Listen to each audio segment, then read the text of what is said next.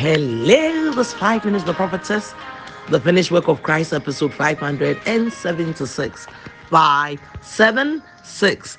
And in the last episode, I said to you that I quoted Matthew 6 25. And contemporary English version says, How can you add anything to your life? Can you live any longer by worrying?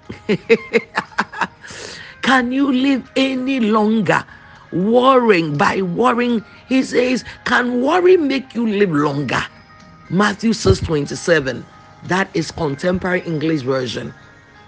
Now, we're going for our golden scripture from where we dig all the gold, and that is First Corinthians 15 from verse 1. It says, Moreover, brethren, I declare unto you the gospel which I preached unto you, which also you received, and wherein you stand, by which also you saved if you keep in memory what I preached unto you, unless you believed in vain, always Paul said, say, you've not believed in vain because you believe in the resurrection from the dead.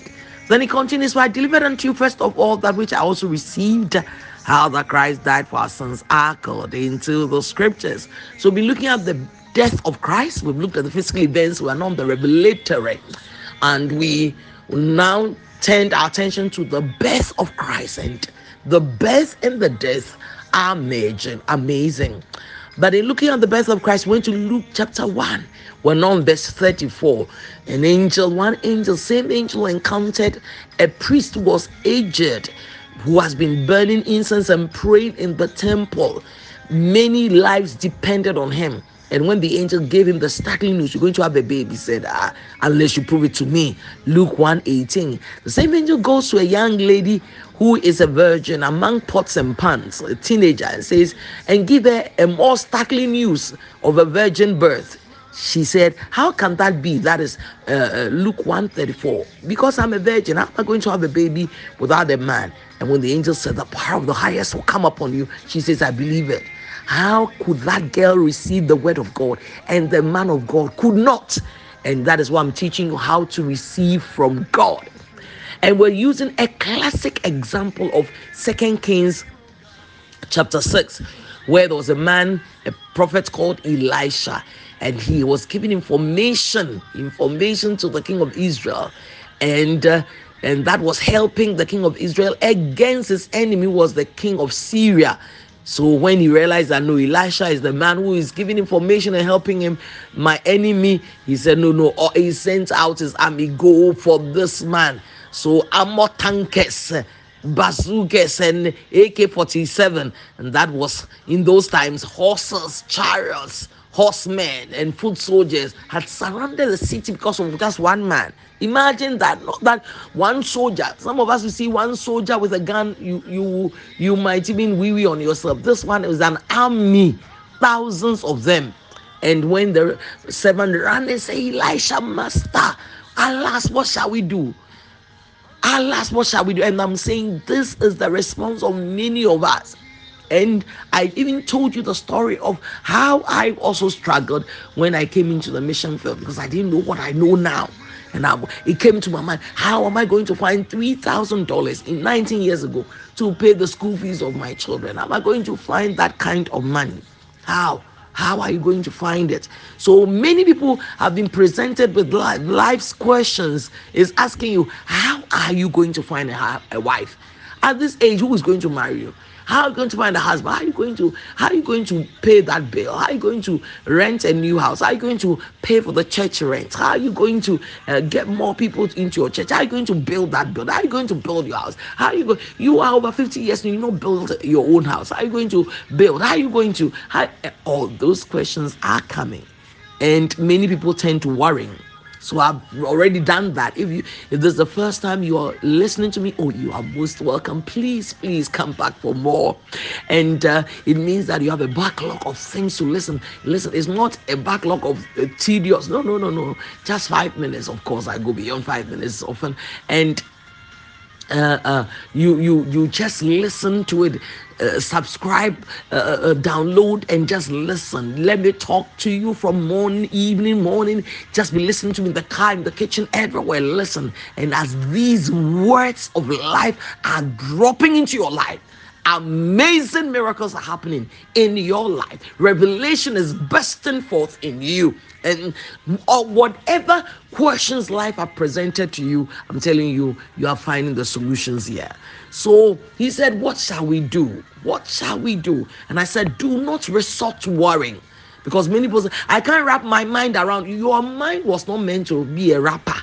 It was not meant to be a rapper around. You cannot wrap it. No, your spirit is what God wants you to use in such a situation. Your spirit filled with God's word. You put the word of God in your heart and in your mouth and say, I refuse to worry and I've I explained that to you. Say, say it. You can listen, you have to say it with your mouth, your own mouth. I refuse to worry. I refuse to be anxious. I refuse to worry. I refuse to cry. I refuse to weep. I refuse to be anxious. I refuse that you cannot sleep and you are tossing and turning in bed. No, no, no, no. This is not what God has meant for you. Refuse it. And you have to say it with your mouth.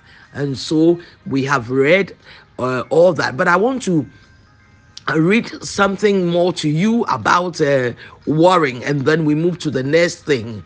Um, apart from Philippians 4 says that says, Be careful for nothing, be anxious for nothing, with prayer and supplication, with thanksgiving, let your requests, and not just one, be made known unto God. But um, I want to look at what this classic example also from uh, uh um, uh, Matthew, and it says, I, I wonder why Jesus started with that. No man can serve two masters, for either he will hate the one and love the other, or else he will hold on to one and despise the other. Then he says, Ye cannot serve God and mammon. And I'm telling you, many of the worries that come to us is, is financial. Many of them are financial. So Matthew, the same Matthew says, we read Matthew 6 27. Now Matthew 6 24 says, You cannot serve God and mammon. Listen, money is what we call mammon, and it's not just money, but the spirit behind the money. In our world now, people will do anything, virtually, I'm telling you, anything for money. I once saw a girl who was doing nude pictures in her Instagram, and you have to, you know, it's, uh, it's uh, enclosed. It's a, it's a, you have to um, the, uh, subscribe privately. She will let you in, and and they ask, "Why are you doing this?" She says she's trying to build content. Build content. So you're trying to get more people to come to you so that I mean, uh, uh, people, uh, such big companies uh, like Nestle and, and things like that will be able to uh, uh, advertise Adidas and they can advertise on your Instagram and then pay you money. Because of that, you have to go nude. Where, where, what, what, what, what is that? Where is that coming from? Who said we should you, we should do this with our lives? You will go nude because of that. Is that all? That is just I I I work with my body. You know, listen, all those things is just what human beings are saying. Satan, the God of this world, who's made money everything that people will kill for money, people will die for money, people will be maimed for money, people will go nude for money, people will do anything for money. So far as there is money involved, I will do it. Listen, that is not what God has for your life. And He said, it's so true. He said, you cannot serve God and mammon. If money is like that to you, then all that I'm saying will be nonsense to you because, in fact, you will do anything for mammon. And should I give you the news? The, the new bad news is that mammon, money, makes such a lousy God. Money makes such a lousy God. There are people who are praying and begging.